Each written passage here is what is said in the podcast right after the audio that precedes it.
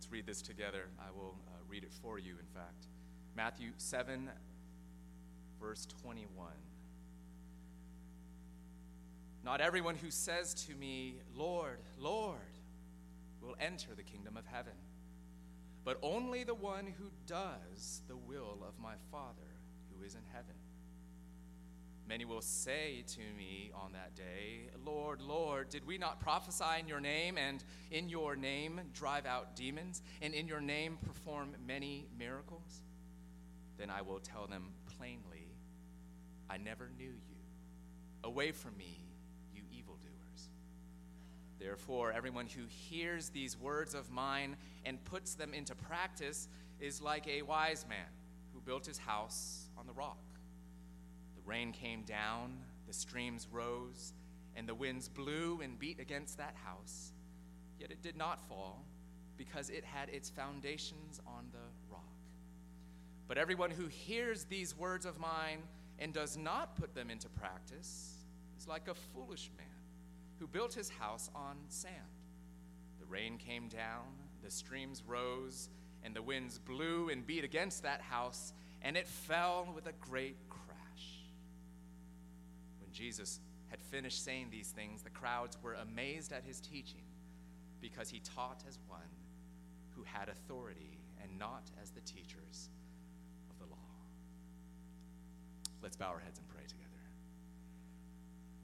God, we have great expectation for the next minutes that we're to share together as we open your word.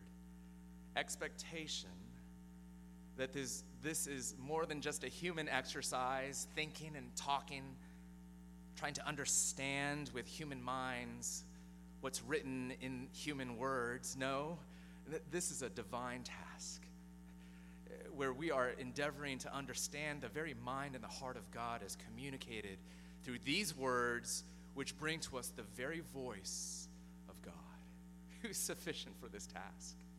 I pray that you would help me in my weakness. Pray that you would help all of us as hearers of your word in our weakness. Send your Holy Spirit. He's the one we most need in this time. Give us help. Help us, Lord Jesus. We pray in Jesus' name. Amen. Who here has been watching the Olympics so far? Lots of fun, right? I love the Olympics. I've loved it since I was a kid. Been committed to watching it closely for years and even every time I hear that great Olympic theme song that comes on the television, I almost get goosebumps automatically. It's just sort of this natural reaction, the excitement, the joy. And I'm fired up. I mean, even though the programming on TV is just on way too late at night, losing sleep every single night. I'm tired, but I'm inspired. How about you? Right? I'm so inspired these days, I kind of want to dust off my old soccer cleats and have a go at it. You know, I, I want to even dig up my, my old high school Speedos and get the goggles back on. And oh, someone's saying, no. He's probably right, Chris. You're probably right. You know, I'm so inspired, I'm going to almost consider naming our third baby almost on its way, Simone. And I'm just about ready to finish every sermon from now on with one of these. I mean, what do you think? What do you think? I'll take my medal later, all right? Look, I love the Olympics. I don't know about you. I love it. And one of the most moving things for me is to watch the medal ceremony at the end, right? You ever linger around to watch that? You know, I mean, it, it, it's sort of this moment where you, you kind of watch them fumble through the Star Spangled Banner, not sure if they really know it. That's okay. They know the camera's on them. And then the tears well up in their eyes, don't they? And you don't really know what's going on in their minds, but my best bet, every time I get moved by them, my best bet is that they're thinking about all those hours, days, weeks, years of blood, sweat, and tears. The hard work, the sacrifice, the pain, the loss, the loss for the sake of gain. Their workout, their commitment, their discipline. I'm betting that's part of what's moving their hearts, moving them even to tears. And so it's been hard for me not to think about these different passages in Scripture, especially in the letters of Paul, where he takes this picture of Olympic racing, of Olympic sized challenges, and he says, that's how you ought to be pursuing the Christian life. With that measure of commitment and discipline, even training, with that level of activity that the Christian faith is, is one that's sort of like getting your runner shoes on, and Paul says, beating your body, training it like you're about to run a marathon. You're gonna get the prize, but will you train? Will you fight? Will you do the Christian life? Jesus turns our attention to a similar sort of idea here at the very end of the Sermon on the Mount the greatest sermon ever preached. Where after giving us overture after overture of teaching and promise and command, now he puts before us this question how are you going to respond? What you going to do about it, about me, Jesus says. Jesus is asking us for a response. We started looking at this last week as he started summing things up, calling us to make a choice, to choose life, to choose the narrow way, the small gate, to choose Christ. Now he turns our attention to the doing of our faith. Action, response, obedience, he actually calls us and reminds us of the necessity of doing. But interestingly, he also points out the insufficiency of doing, both the necessity of doing our faith, but also the insufficiency of doing our faith. And what do I mean? You see, in verse 21, Jesus really doesn't hold back, does he? He says, Not everyone who says to me, Lord, Lord, will enter the kingdom of heaven, but only the one who does the will of my Father who is in heaven. You may not know, but in the ancient languages, calling someone's name twice communicates intimacy. It communicates personal knowledge. You don't do that with a stranger, you see. When God calls out to Abraham, he says, Abraham, Abraham. When Jesus confronts and meets Saul on the road to Damascus, he calls to him, Saul, Saul, why are you persecuting me? Repeating someone's name conveys intimacy, it also conveys emotion, even a sense of longing. And this is the way that people are calling out to Jesus, he tells us. What does this tell us about them, these people he's describing? They self identify as followers of Jesus. You might say they're what we call professing Christians Lord, Lord. They're, they're, they're ones who identify Jesus as Lord on some level. They're what you might call orthodox in doctrine. They've got certain things, maybe key things, right. They're even passionate. They're calling out to Him fervently, you see, but Jesus still tells us in almost shocking manner it's not enough. He responds in verse 23 Then I will tell them plainly, I never knew you. Away from me, you evildoers. They know so much they do so much, they experience so much, and yet he says, I never knew you. He denies that they have a genuine relationship, a saving relationship with Jesus. Why? Well, he tells us only the one who what? Does the will of my Father who is in heaven will enter the kingdom of heaven. He carries out this theme throughout this passage we're looking at. In the second half, in verse 24 to 27, Jesus tells a little story. A man builds his house on a rock. Jesus calls him wise for doing so. Why? Well, because when the storm comes, that house doesn't fall, its foundation is strong. And then there's another man who builds his house on sand. Jesus calls him foolish. Why? Because when a storm comes, that house falls with a great crash. Its foundation is weak. And what was the difference between the two? Well, Jesus says the wise man is like everyone who hears these words of mine and puts them into practice. And the foolish man is like everyone who hears these words of mine and does not put them into practice. Jesus really calls us out on this, doesn't he?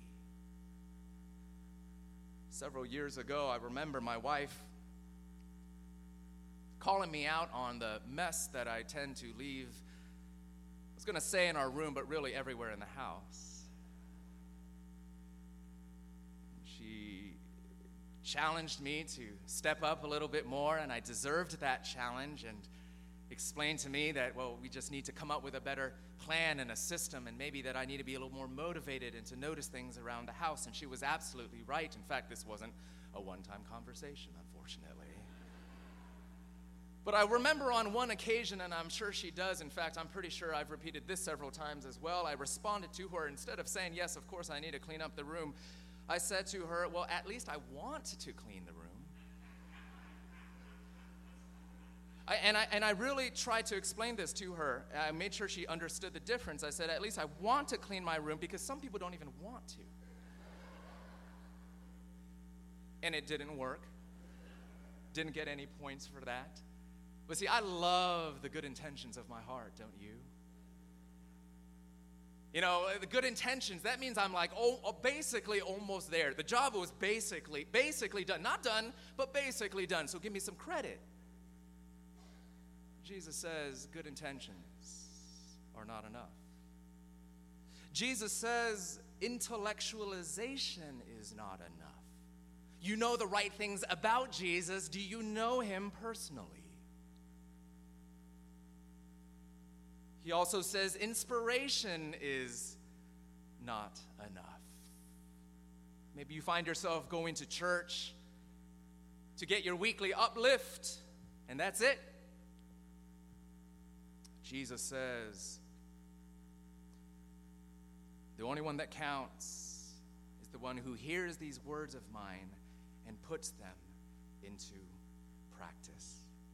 This is consistent with other parts of Scripture that give a similar kind of warning, exhortation. Ezekiel 33, the prophet says, My people come to you as they usually do and sit before you to hear your words, but they do not put them into practice. Their mouths speak of love, but their hearts are greedy for unjust gain. James chapter 1 verse 22, do not merely listen to the word and so deceive yourselves, do what it says. 1 John chapter 2, likewise, we know that we have come to know him if we keep his commands. Whoever says, I know him, but does not do what he commands is a liar. And the truth is not in that person. Friends, I want to keep it plain and simple for starters here. Jesus is telling us to put his words into practice. So, what are you going to do?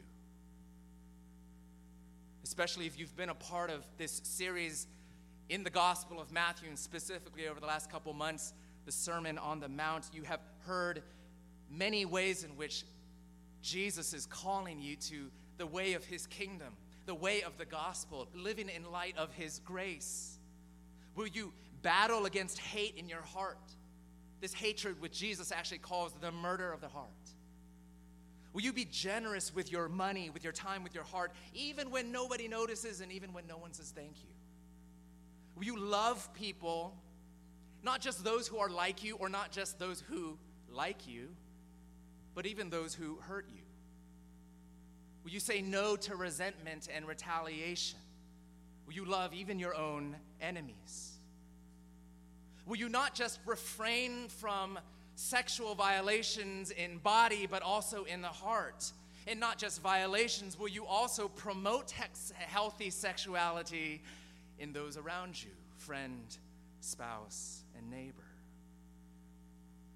Will you pray or learn to pray not in a way where you're bribing God to get Him to do something for you, but rather because and simply because you love Him.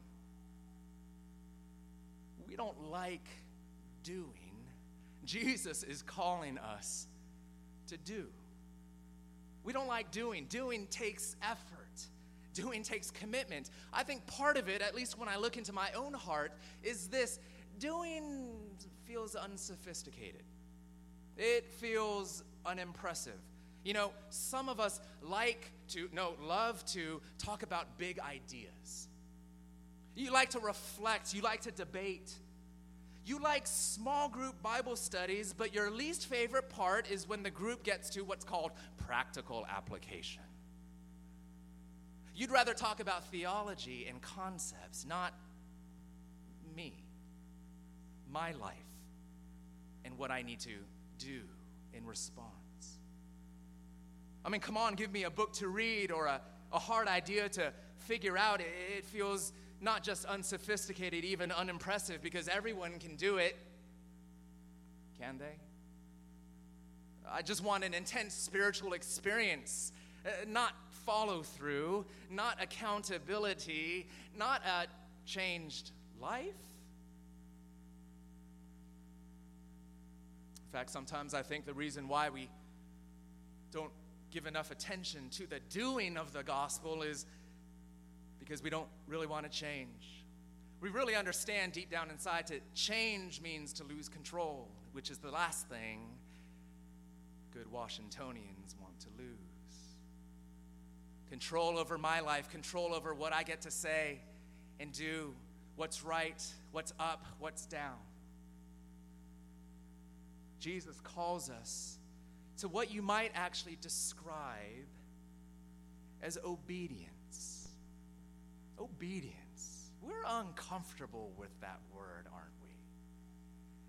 It sounds funny to modern ears, cold, authoritarian, to some ears, even abusive. Obedience. I think we don't like the word because we don't like absolute authority. Obedience, though, as the Bible describes it, is actually a beautiful word. It, it's a beautiful kind of relationship with God, it's honorable. Because obedience doesn't need, doesn't need to be inhumane. In fact, the Bible tells us that it's in the doing of the gospel, in our obedience to Christ, that we actually finally become fully and truly human. Because what we have before us in the commands of Christ is the way that human life was always meant to be lived loving God and loving those around us as we have been loved. Obedience is a, a good word, a redeemable word. In fact, those words inhumane, servile, authoritarian, cold, are the very opposite, or the way that the Bible describes the way that we are to relate to God in our doing. We're told that His commands are actually for our good. And so to obey means to actually receive the love of God for us, even when it's tough love for us. We're told that His commands are accompanied not just by the command itself, but by spiritual power to follow them. So it's not a hoax. God isn't telling you to do things and then standing back and watching you flail and flounder. He's giving you His Holy Spirit, He's changing your heart. He's teaching you to love, He's making you more like Jesus. So obedience is full of glory. And his commands are for God's glory. We display to those around us, even to God himself, that he's worth it.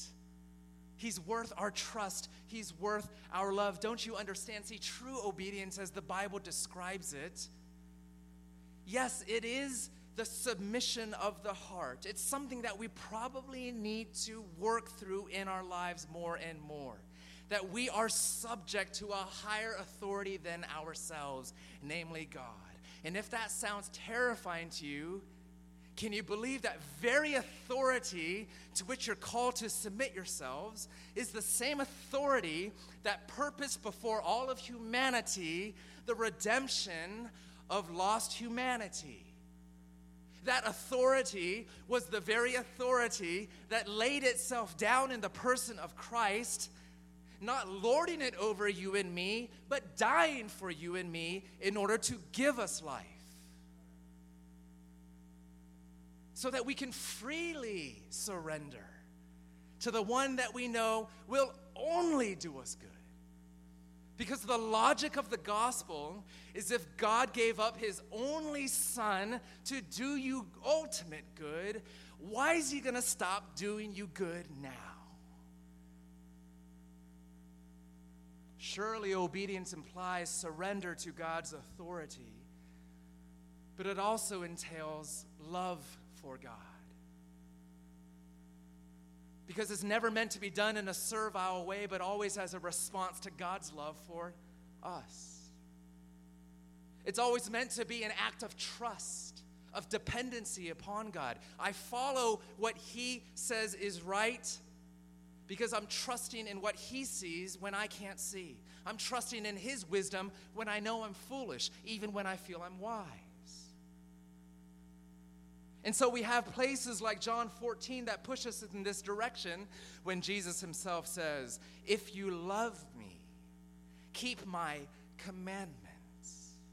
If you love me, keep my commandments. You see, your obedience is an act of love and an act of trust in 1 John 2 that says, If anyone obeys his word, God's word, love for God is truly made complete in them.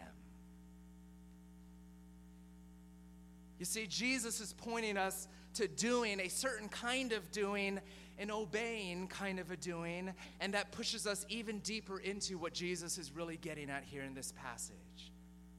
Because did you notice something quirky?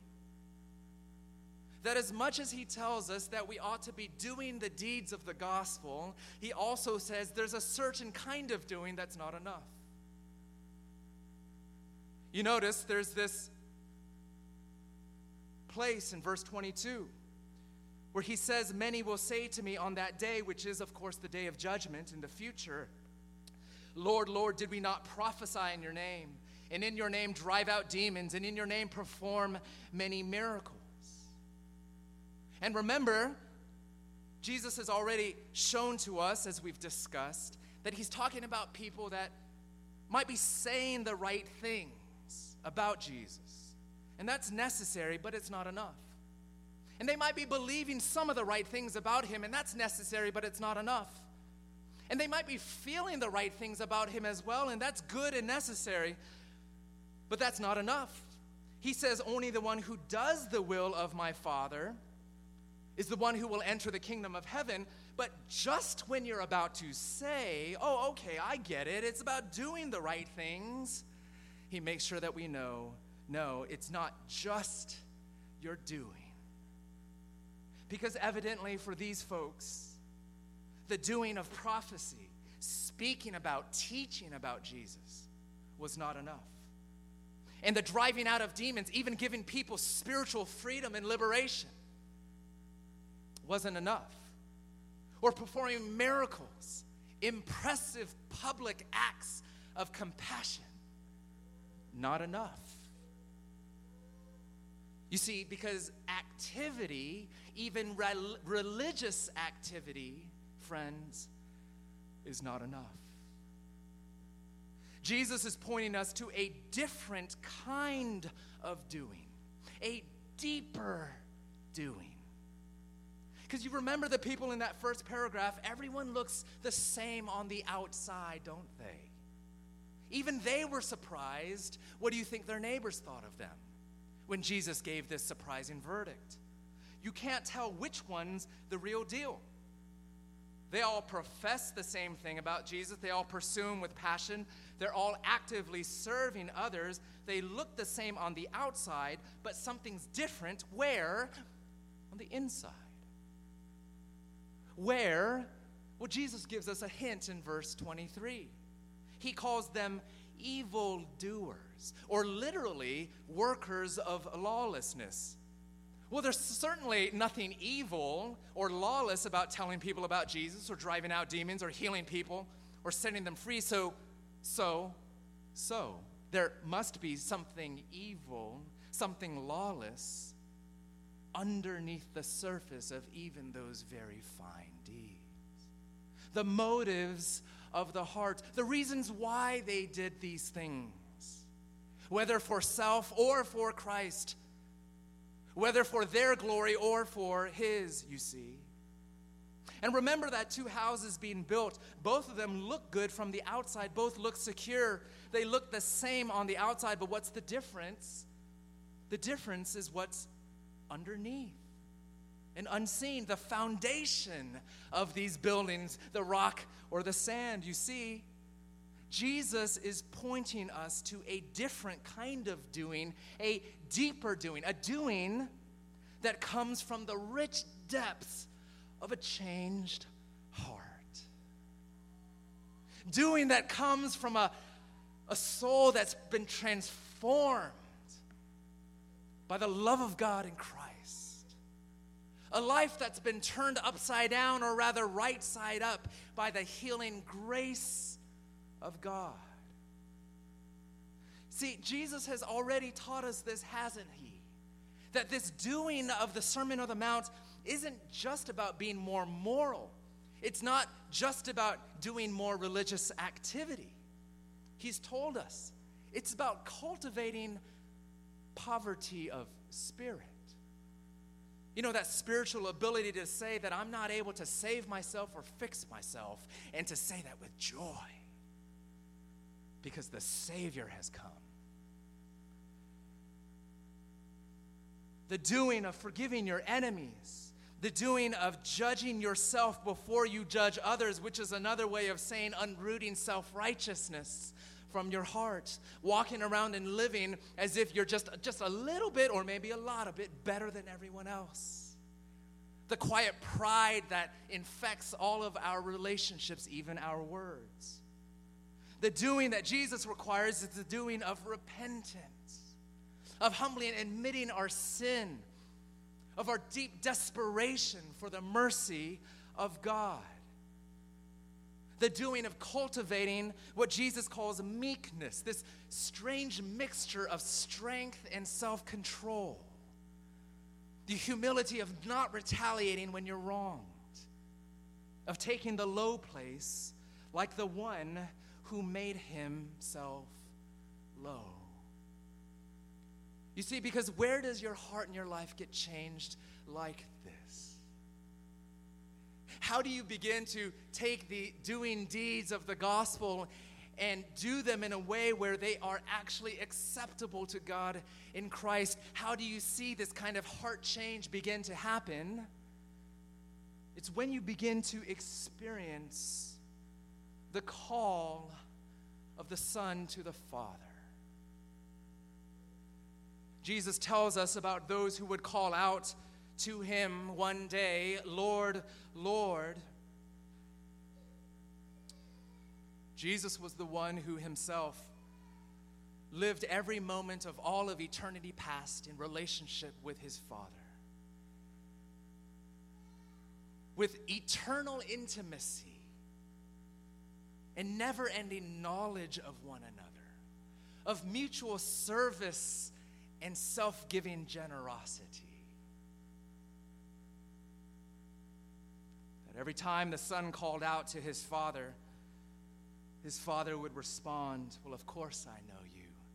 This is my beloved son. Until the one day on the cross, after much suffering, when Jesus cried out to his father, Lord, Lord, my God, my God, his father responded, I never knew you.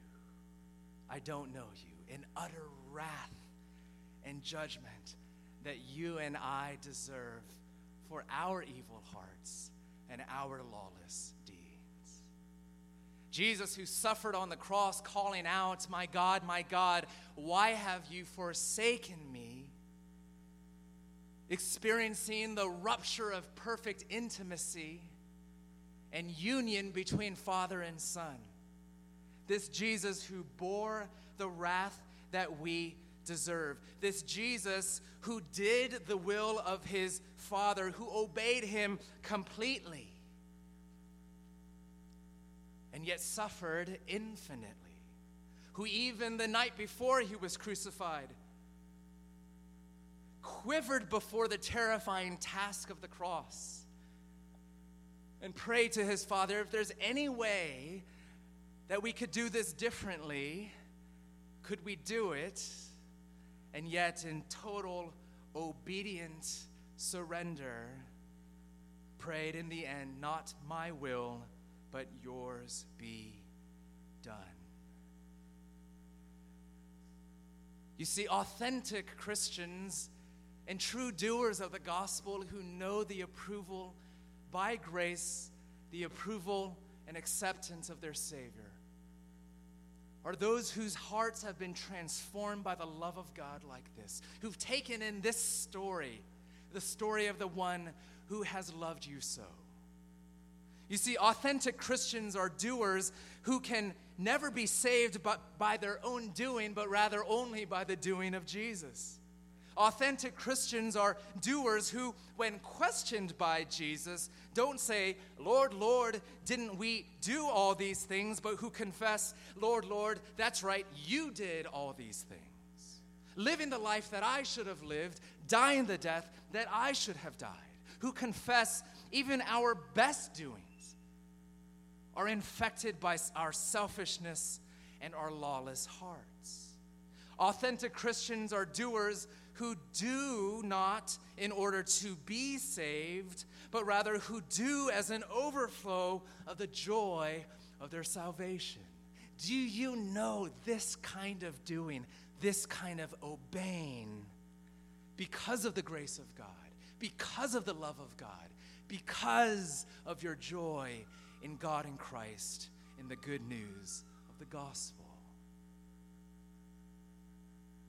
Because Jesus calls you to do. What are you not doing? But he calls you to a different kind of doing, a doing that comes from the rich depths of a changed heart. And your heart won't be changed until you look to the one and love the one who did all there is to do in order to save you so and love you so. Now, dear friends, will you now do? Let's pray. We need grace upon grace upon grace to follow hard after you with Olympic fervor and diligence humbly receiving your grace and good news, Jesus, come, bring the cross near to our hearts that we might obey you freshly and humbly and satisfyingly, not only to our hearts, but also to yours. We pray in Jesus' name.